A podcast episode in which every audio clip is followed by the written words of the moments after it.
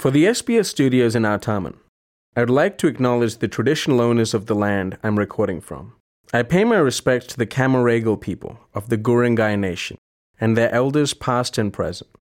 I also acknowledge the traditional owners from all Aboriginal and Torres Strait Islander lands you are listening from.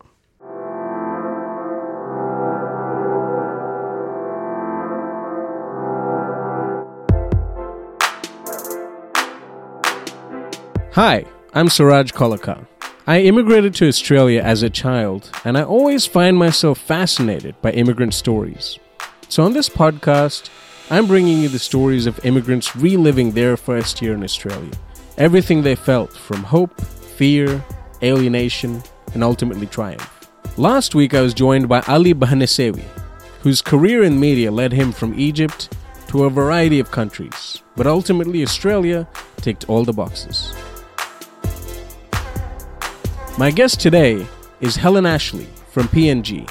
Helen spent her early years raised by her close knit extended family. She then reunited with her mother and moved to a new world and a new life in Australia.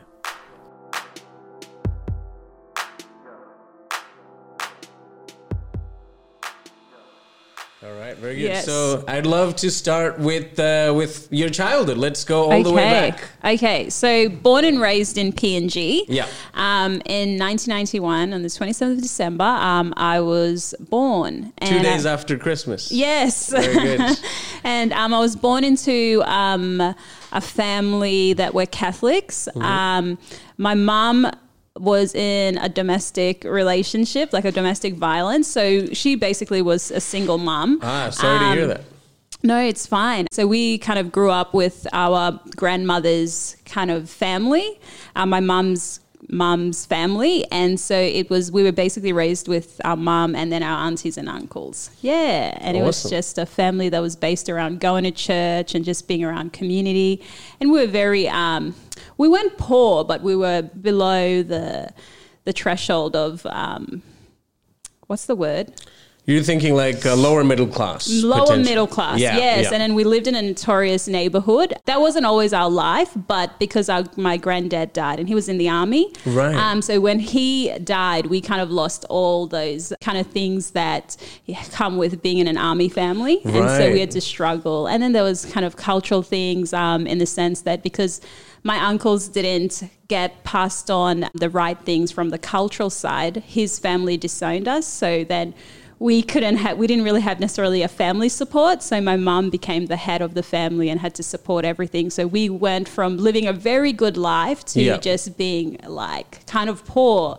and in a very notorious neighborhood and it was really unsafe and education was hard and it was tough yeah Wow, Though you've said uh, ten interesting things there, and I want to you know unpack some of them. Yes. So. Um, the the shift in circumstances happened Yeah. when your grandfather passed away. Yeah. How old were you uh, roughly when that uh, happened? Three years old. Three years old, okay, okay, right. So if I take you right back, so when I was born, mum was still with dad, but it was like on and off. She was at a stage where she was trying to leave him, Yeah. but in a domestic violence relationship, we all know it's always hard to leave. When she got with my dad and had my older sister, it was out of being rebellious towards her parents. Right, right. So they disowned her. So then she ended up living with my dad, and they kind of lived in um, like the settlements, which is like where the poor, poor people lived. Right. And so she was like a straight A student, kind of doing really well, and then just really didn't like how her parents kind of what she felt they were just using every time she had good um, accolades and stuff like that, they would just use it and be like, you know, it's because of us. And so she just turned rebellious. She Right. regrets that. But by having a child, it was just her way of saying in your face kind of a thing. Right. Um, and that's when uh, they disowned her. her. And they basically said, look, we can adopt my sister and Yeah. you can continue your education and all that. And she was just like, nah, I'm going to look after my child. So she chose the hard life um, Right. so that she could keep her kids. But from there, that's when the domestic violence happened and all that. And then she basically eventually left him. And then we lived with our grandparents. And that's when he was in the army and all that. And then when I was in age, when I was in, yeah, age three, he died. And that's when it was just a totally different story. And I think that's when I can kind of have memories. Yeah, Because when I was little, I can't remember the settlement or what happened with my mum and dad. Like, I don't know what happened there. Oh, but as yeah. soon as um, my granddad died, life just changed. And I think that's the memories I have is of being with my grandparents because she did return when he was alive. Hmm. And so we did have some of those, you know, kind of memories where like for example my favorite thing is scotch fingers and that's because my granddad always got us scotch fingers Oh. um, and you know he had an army car and so when i see army cars it's like oh the, you know so we had really good memories of our granddad and when he was alive and then when he passed it was like bam that support system of, of family is that something uh, that's uh, part of the, the cultural fabric in png Definitely. So, what happens in PNG is basically your grandparents raise you up, Right. and your parents go out and kind of get employed and live their life, and they become the providers. right Yeah, so my memories of my childhood will always be with my grandmother and my aunties and uncles, um, and not my mum because she is her responsibility is to go out and provide for the whole family. And when I say whole family, it's not just her kids; it's my aunties, my uncles, their children, and my grandmother, and anyone else who comes and visits. That's her job. So everyone who works, that's their job. So growing up, it was just like my grandmother was like my mum. So learning all those things about cooking and how to get ready and just like cleaning. That's like if I have to recall like I'm like that was my grandmother, it wasn't my mom. Right. But my mom taught me look hard work, education, all those life skills about how to get yourself advanced in your career. Yeah. That's her. And then when it comes to the maternal tough love kind of like, you know, that kind of thing, Yeah. it's like we don't have that. So we've only now kind of had that relationship just Right. because we don't have that family support in Australia. yeah yeah because of the shift in dynamic Exactly. Was it difficult in childhood that your mom was away working while, um, you know, uh, like she wasn't there necessarily all the time? Look, when we were in PNG, no. Okay. Because I think I didn't know any better because that's what happened in PNG. Yeah. So um, weekends, that's when I see my mum. Um, in the morning, that's when I see my mum. When Right. she comes home, that's when I see my mum. So I didn't think of it any differently. Right. Um, when I felt her absent was when she got a scholarship to go to Australia Right. and study. That's where the absence was because that was like two years without seeing your mum. Wow. And how old were you then? Um, sorry, this gets me emotional. No, that's okay. Take Um, your time. At that time, um, I was in prep. Um, so I think I was around six years old. Um, and so that was two years, you know, she got a scholarship. We knew, and like she sat with the family and told us that, look, I got this scholarship, and in order for me to better our lives, not just me and my sister, but everyone else, um, she needed to go, go away and study. And so the whole family, including my grandmother, her sisters and brothers, we all said, we gave the blessing. And she said, look, I'll still come back, I'll visit. So she went over to Australia and then to Townsville, JCU, to study. And when she went, basically, we didn't have phones at that time. Right. So the only way she could communicate with us was through um, letters and email, uh, not email, sorry, um, through mail. Right. And then she would send us gifts. But at that time, when you send three things through post, um, sometimes people steal. Yeah, absolutely. Yeah, yeah. Um, so we never got it, and then sometimes, like our aunties and uncles, because we were, you know, below below average poor, they would get the things and sell it. Right. So we weren't in communication with our mum for two years, and that was hard because she told us I'd come back. Yeah. And we went in communication, and, then you know, occasionally, like it felt like, like f- from my memory, it was Yeah. like maybe three or four times. Like our aunties and uncles would be like, "Your mom communicated with you," or "Here's a gift," and the one gift I can remember was she got me at that time there was like this show called Hi-5 Hmm. and I loved Hi-5 so she got me this like crop top and this little tights and I'd wear it everywhere and this doll and the doll could do headstands and that was the only memory Yeah. because we were in communication and me and my sister would always be like oh mom's coming you know and sometimes you, you're a little kid you know you pack your bags and Yeah. you, you're just thinking oh yeah she's gonna come and then you know our aunties and uncles you know for whatever reason you know they'd just be like she's not coming like why are you thinking like that and you know um, because like in our culture comedy is part of it so you know you do tease people and stuff um, so you know they you make fun of people's looks and stuff and that's just a way to bring tough you know make you tough you know um, but those things really got to us you know Yeah. because we just thought maybe she isn't coming Yeah. No, that's that's so rough. Have have some water. That's okay. Take. yeah Mm. Yeah And um, after the two years uh, reuniting with mom, what was that like? yes. So eventually she did rock up.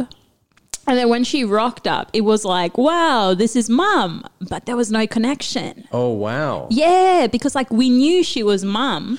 Yeah, because six through eight is such a developmental Yes. time. And you know, like when you came back from school, whether you were bullied or whatever, the people that you went and, you know, were comforted by was your aunties and Yeah. your uncles. So they became a home. Yeah. So she rocks up and, you know, like you're hugging her and you know that's your mum, but there's no connection. So I remember her taking us to get our passports and all our photos. And, you know, we were having all these good memories, hmm. but there was no connection at all. There was just nothing. And even then, you were just thinking, maybe we won't be going. You know, even though the passport was happening, you know, you just needed that reassurance that Yeah. you were going. And I didn't believe that we were going until we got on the plane. Yeah. Because then I just thought, like, it's too good to be true. Yeah. Yeah. And um, yeah, so I just remember like we'd come home and um, like after school and she'd be there and you'd be like, Yay, mum is here. Hmm. And yet the first people you want to share your stories were with, was with your aunties. And Yeah. you could have those deep conversations. And you know, they were the ones that plaited your hair Yeah. and, you know, like made you lunch and you could joke with them because you knew them, you know? Yeah. And you had your all your nicknames and your inside jokes and i think for her as well she felt like an outsider because she couldn't fit with us you know Right. and i remember one night because we were in a notorious neighborhood Hmm. um, we're used to gunshots you know um, Wow. yeah, and that's just normal for us, you know. Right. Like you, you knew from a young age when there was gunshots, you dropped to the ground. Like that's just it, you just you just knew what Wow. to do. So I think it was a Saturday night, and at that time we watched um, Xena, and then Hercules was next. so I think one of them was on, and then the gunshots go off, and you know, instinct, everyone just drops to the ground. And she was standing up saying, "What? What? What's going on?"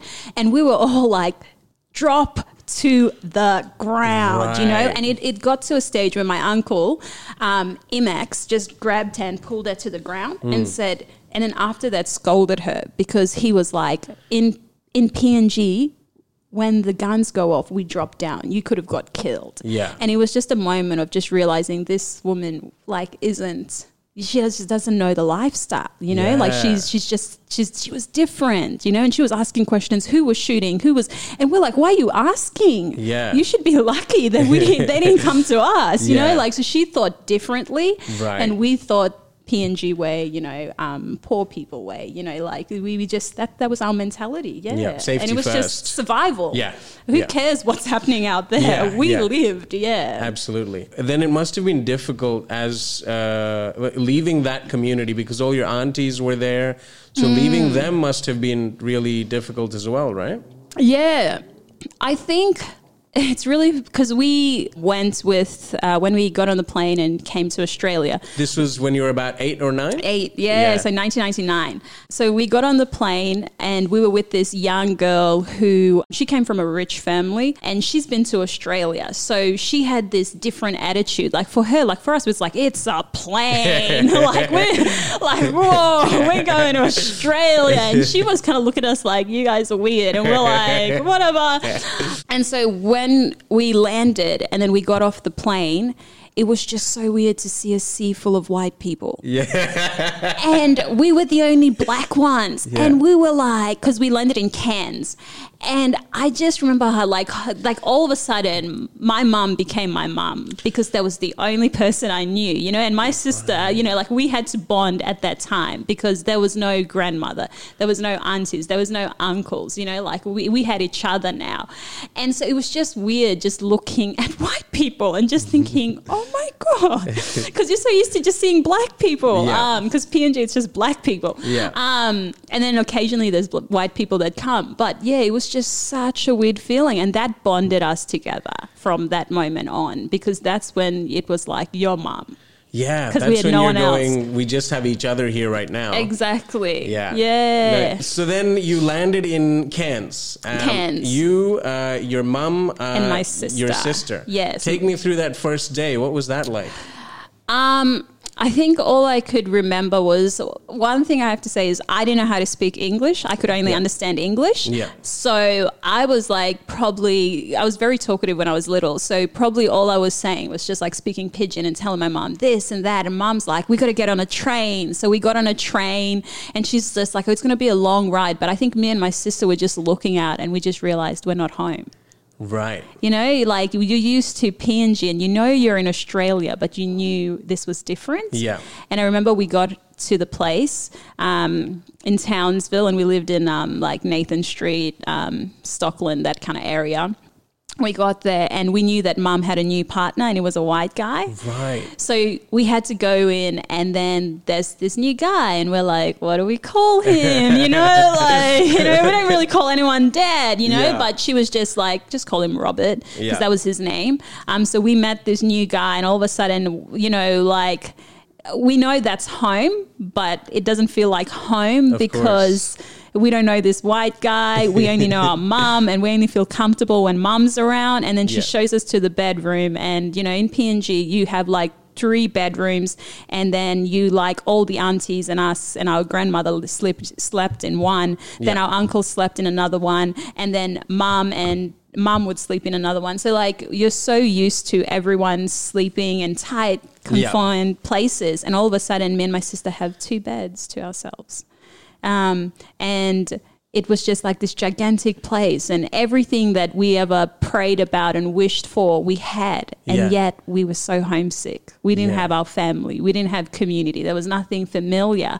about it. And you know and like that's the price mum paid you know to come to australia get a good education so that we could have all this materialistic stuff. But at that time and my sister struggled to go to sleep and i just remember looking out to the skies and thinking i would give anything to go back home Wow. Yeah. That's so powerful because, as you're saying, um, the what you might not have had in in material things Mm. i- when everyone is in uh, one or two rooms and in that confined space it's confined but it's intimate It's and intimate, everyone yes. is together yes. and suddenly you have this whole bed this whole room to Room, yourself like tons of food like we i remember like the first time because um our stepdad when he saw me he told my mum she looks malnourished because i was like really skinny. But Right. my people from png we're just naturally skinny. Yeah. and then plus we were poor. So of course you know so he was like we need to feed this girl five chickens every day. So i remember eating five chickens. And like first it was like yeah because like i love chicken. Yeah. but after you know a few weeks of five chicken a day i'm just like i can't eat any. And like we'd get in trouble because like they would be like you gotta eat all that chicken. And i'd just go to the third one and be like i can't. Like i'm literally trying to vomit here.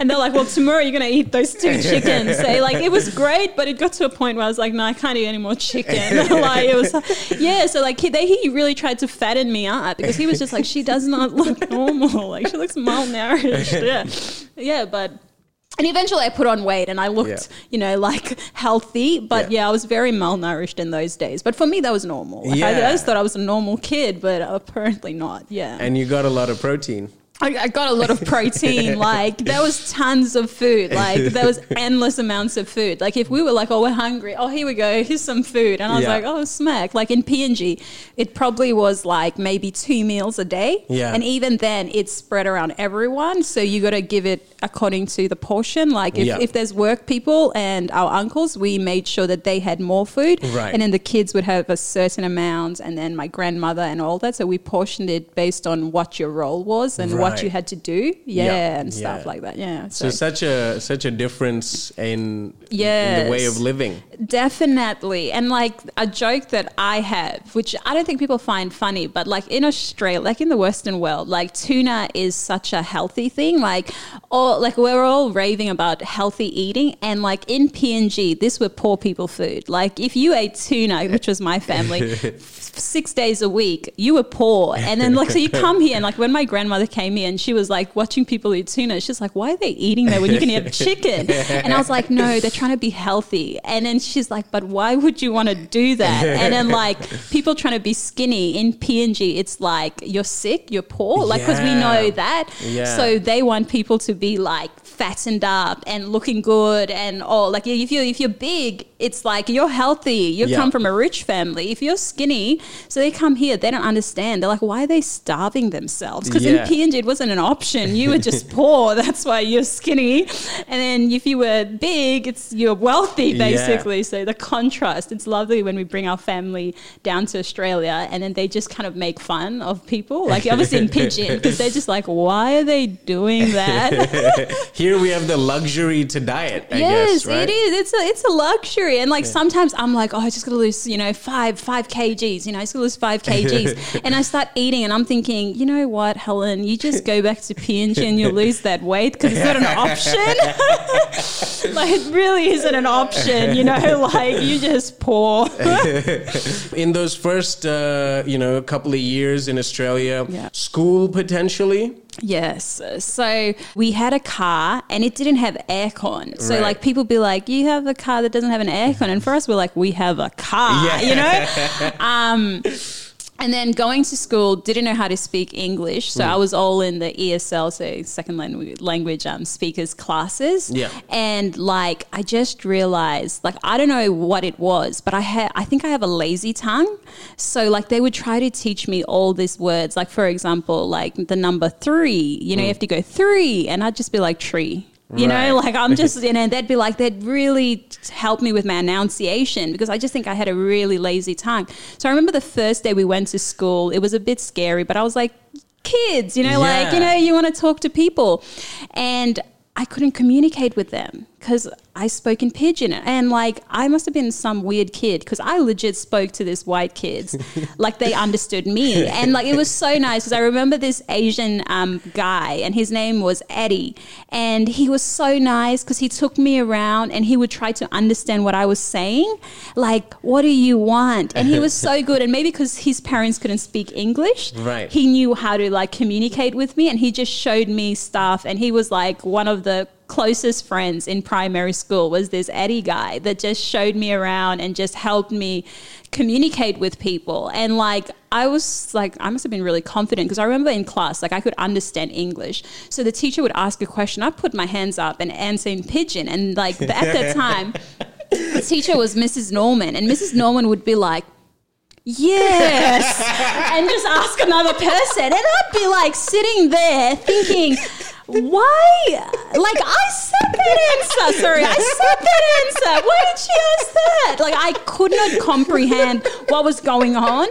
So i'd go home and then tell my mum like oh you know i told the teacher this answer and she ended up like asking this other girl. So i would like be so angry at my classmates thinking like what's the difference here? Not knowing that there was a real communication barrier. And my mum was trying to explain they don't understand you. Like you're speaking a different language. And then eventually like i learned english and i could speak english and read and write because i couldn't read as well. So i was reading and all that. But yeah those first days like when i look back i just Yeah. think child like what were you thinking? Like you know my mum, like when we go through Macca's and all that, she has she won't order because she's just like they don't understand me, and so my little brother or me, we have to order because Yeah. she just she can't speak. Like I don't know, she just has a phobia because she's just like they don't understand, and we're like, oh, just give it a go. And every time she gives it a go, it just does not work. Wow. They can't understand. And this lady's, I think we've been in Australia for like almost uh, like close to twenty years. Yeah. and still, yeah. So she has like a bit of a phobia ordering. There you go. Through drive through. Yeah. Um, is she in Townsville as well? She is. So, mom, my sisters, and then um, my mom had kids to my stepdad. Right. So, um, there's three boys as well. Okay. Yes. And Yeah. how uh, do you get along with them?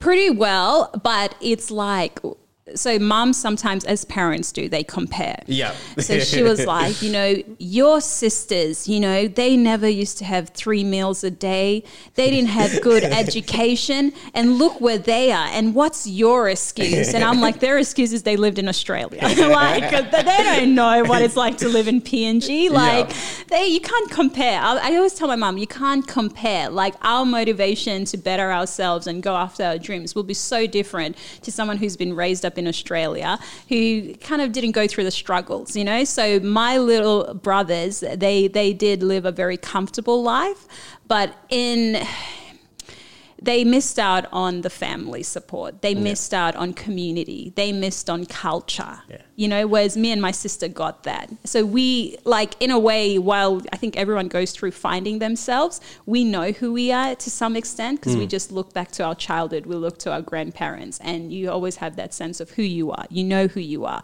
Whereas my little brothers, I think they have a really hard time because they're also white as well. Yeah. So they're always in between and they struggle with so many things where me and my mum and my sister kind of think, what?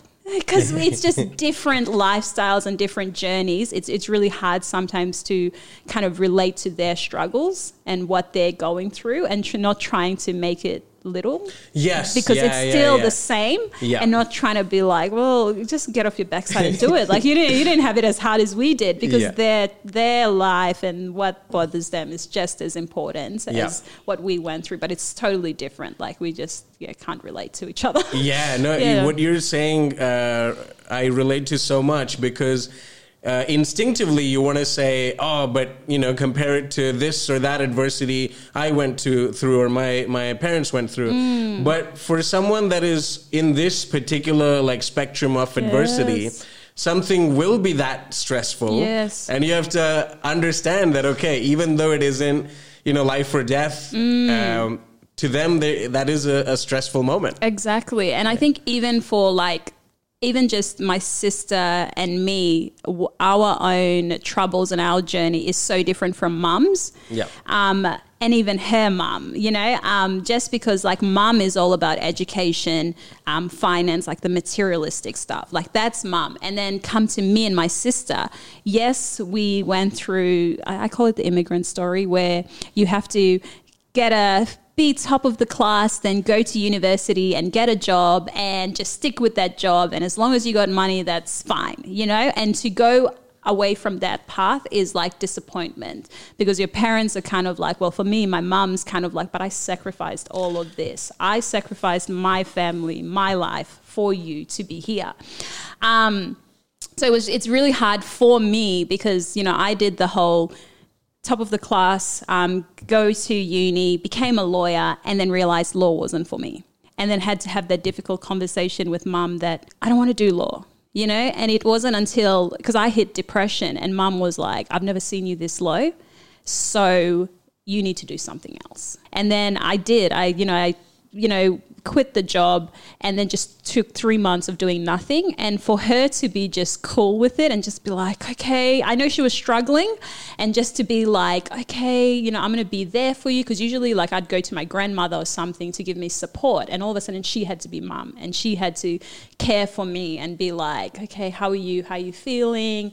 Um, doing all these things for me. And then eventually, I found my way and was like, oh, I want to do this. And she was like, how are you going to get paid? Because I was just like, I want to be a youth worker. You know, I want to go work for the church. And she was like, there's only voluntary roles. Like, you don't get paid. And I was like, there's a way, there's a way. And eventually I got a job and then I got paid. I started up as a part time. And she was just like, you were a lawyer and now you're working part time. You're living with me and you're 28 years old. Jesus. like, you know, and I was like, it's going to work out. It's going to work out. And eventually I got full time.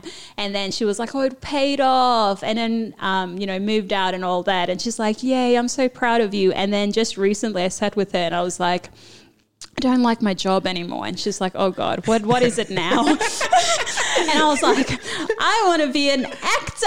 And she's just like, Oh God, do whatever you have to do. Like at this stage, she's just like, you know what? Yeah, it's all right. Just go for it. Whatever. Round two. Yes. I think there was a pressure as well because I was the first ever person in my family to become a lawyer. Right. And, you know, it was a big moment to graduate from law, but then um, you get admitted to the courts and they put your name down. And so Mela Kerev was written down as, you know, one of the officers of law. And it was such a big moment. And you feel that pressure mm. where, like, ev- like, yes, they're proud of you, but it's like, now you got to continue it. And yeah. all of a sudden you're just like, but it's not for me. Like, I'm mm. just not cut out for this job, you know? And I'm just going to say it. I think i have been a very selfish person. So I've done things just because I wanted to do it. I never thought of you're paving the way for other people who look like you.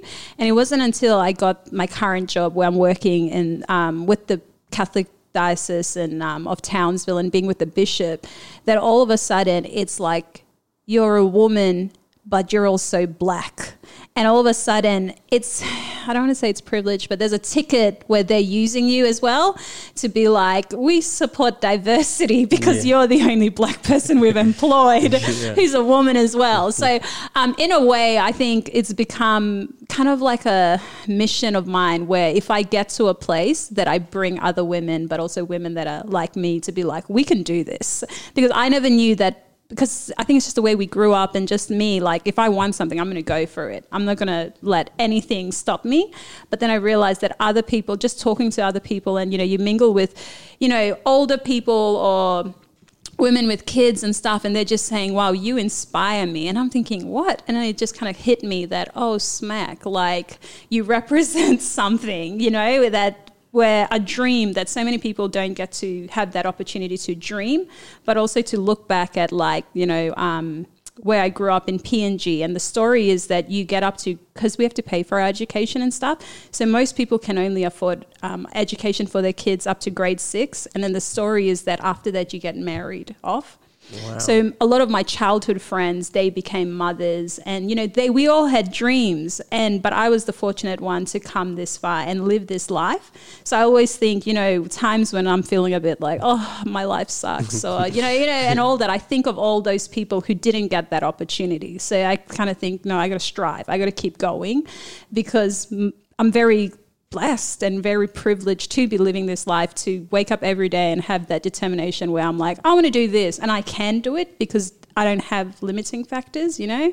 So yeah, it's a interesting one. no, that's beautiful. Uh, what that gets me thinking about is yeah. um, so you know PNG is is home and you know it's it's in your mm. heart. At what point did Australia start to feel like uh, a second home and home as well? It's really interesting because I remember having this conversation with one of my friends um, in high school, and she was a Zimbabwean, an immigrant as well. Mm. And she was telling me, you know, when I have my dreams, I dream of my home in Zimbabwe. And I thought, hey, when I dream, I dream of PNG. Like, yeah. you know, I don't dream of my Australian home. And I think it wasn't till maybe uh, uni days yeah. that I started to kind of, well, I rebelled as well, like my mum. but in that, I found my own identity and I found my own groups and I started to feel a sense of belonging um, by finding myself. And then that's when Australia became home. But I think in high school and primary school, never felt like home. Um, and mum would always be like, this is home, you know, and don't talk about PNG. And, you know, we, we couldn't speak pidgin and all that. And for me, like, I always thought, I love my culture and I'm so proud to be PNG. You know, like Australia gave me opportunities and made my dreams come true, but that will always be home. But yeah, Australia didn't become home till I had the freedom to make choices for myself and find myself and what I like and what makes Helen who she is and all that. And I think I got to appreciate the materialistic stuff for myself and not because as immigrants and maybe just PNG parents, um, they're very um, they tell you what to do and it's their way and their way only. So yeah. when I started thinking for myself, that's when Australia became home.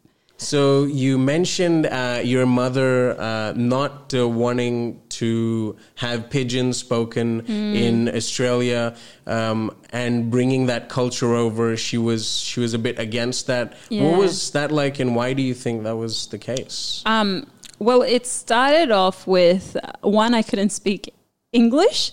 So the I don't know what happened in the education system in Australia at that time, but um, they encouraged me not to speak pidgin. So mum just thought, look, when you're at home, don't speak it because she really wanted me to learn English because she was like, that's the language that's spoken by everyone. It's going to get you places. Um, so that's why we didn't speak it. But as as as we moved on, what happened is you know a lot of people travel to PNG because of Kokoda and all that. So you have a lot of um, white people come up and say, "Are you from PNG?" And for them, it's a joyful memory um, because people just love PNG and the culture and the people. So they always just want to talk to us. And for me and my sister, we're like, "Yeah, we're PNG," but for mum, it was just like, "Stop talking to me. I don't want to talk about it." Um, and I guess for her, it's because PNG brought up a lot of challenges. You know, she was in a domestic violence relationship. She rebelled. She gave up her education. She had kids at a young age. And all of a sudden, these dreams that she had got all put on hold. And she took on the burden of, you know, looking after her kids, but also the family and all those kind of stuff. And when she came to Australia, she had a clean slate. All of a sudden, she could. Um, you know, have an education. She was, you know, top of her class. You know, she got a really good job, you know, um, as an accountant. You know, she worked for PricewaterhouseCoopers, which was one of the top agents, like accountant agencies um, in the world, I think. Um, yeah. And she moved up that level. Then she had a second chance to find love and have kids, you know. And so for her, while she gave up her family and all that, it was a second chance for her. Mm-hmm. And she got to be who she wanted to be or who she thought she wanted to be and had all those opportunities. And she got to give those opportunities to her kids. Um, so for her, I don't think if she, she, knows this, but for her, I think she sees PNG in a negative light. Right. And it reminds her of all the negative things. But for me and my sister, PNG reminds us of who we are of the struggles, but also from those struggles, that what that's what drives us today. You know, we think of our grandmother, our aunties, our uncles, our family. We think of all the positives. So it's really funny that um, when I worked for the Catholic, I'm still working for the Catholic Church, but um, they got me to write an article about my faith journey, and I remember writing it, and I spoke about PNG and my mum and my grandmother being like the two leading people in my life who taught me about life, but also faith. And she read that article and called me and said, I I never saw it the way you saw it. And she just kind of said thank you. And like my mom doesn't never cries. And she just was so happy and was just like proper sad. Like and like she was like crying on the phone. And i was just like whoa. Like so it's i think it's just different perspectives. And yeah. i think for her it, it brings her a lot of pain and trouble. And then for me and my sister it's a lot of joy and a lot of happiness. And um, we we love it. We just love being png and we're so proud of it. And uh, i think the negative of not speaking pidgin and giving up that is I find that when I got to my, you know, when I got to make decisions for myself, I found that I really wanted to speak pidgin. And I really wanted, like, I remember going away for this retreat, and there was this group of PNG mothers, and um, there was a white priest there, and he could speak pidgin, and somehow I couldn't speak pidgin because because being young and being told it was wrong, it just kind of created this thing in my head where I couldn't speak it. And I remember just hanging with his mothers and just, you know, being nurtured and just reminded me of my family back home. And I remember starting to speak it. And I just remembered the joy that came from speaking my language. And I just thought, I'm going to speak my language. And then I remember coming back, and then my mum was like, Oh, you got an accent. and I was like, What do you mean? And she's like, You don't, you sound PNG. And I said, But what's wrong with that? Why, why can't I have an accent? Why can't I be proud to be PNG and just own it, you know? So I think it's rediscovering my culture again and telling myself it's okay you know like my mum's on a different journey but um, you know learning how to speak it and you know yes i pronounce words differently um, but owning it and just being like but you know what that's one of my happiest memories is being in png and that's who i am yeah that's uh, really really wonderful yeah. uh, thank you so much for sharing those uh, stories with me and, yes. and for being on this podcast. You're a wonderful guest. Thank you so much.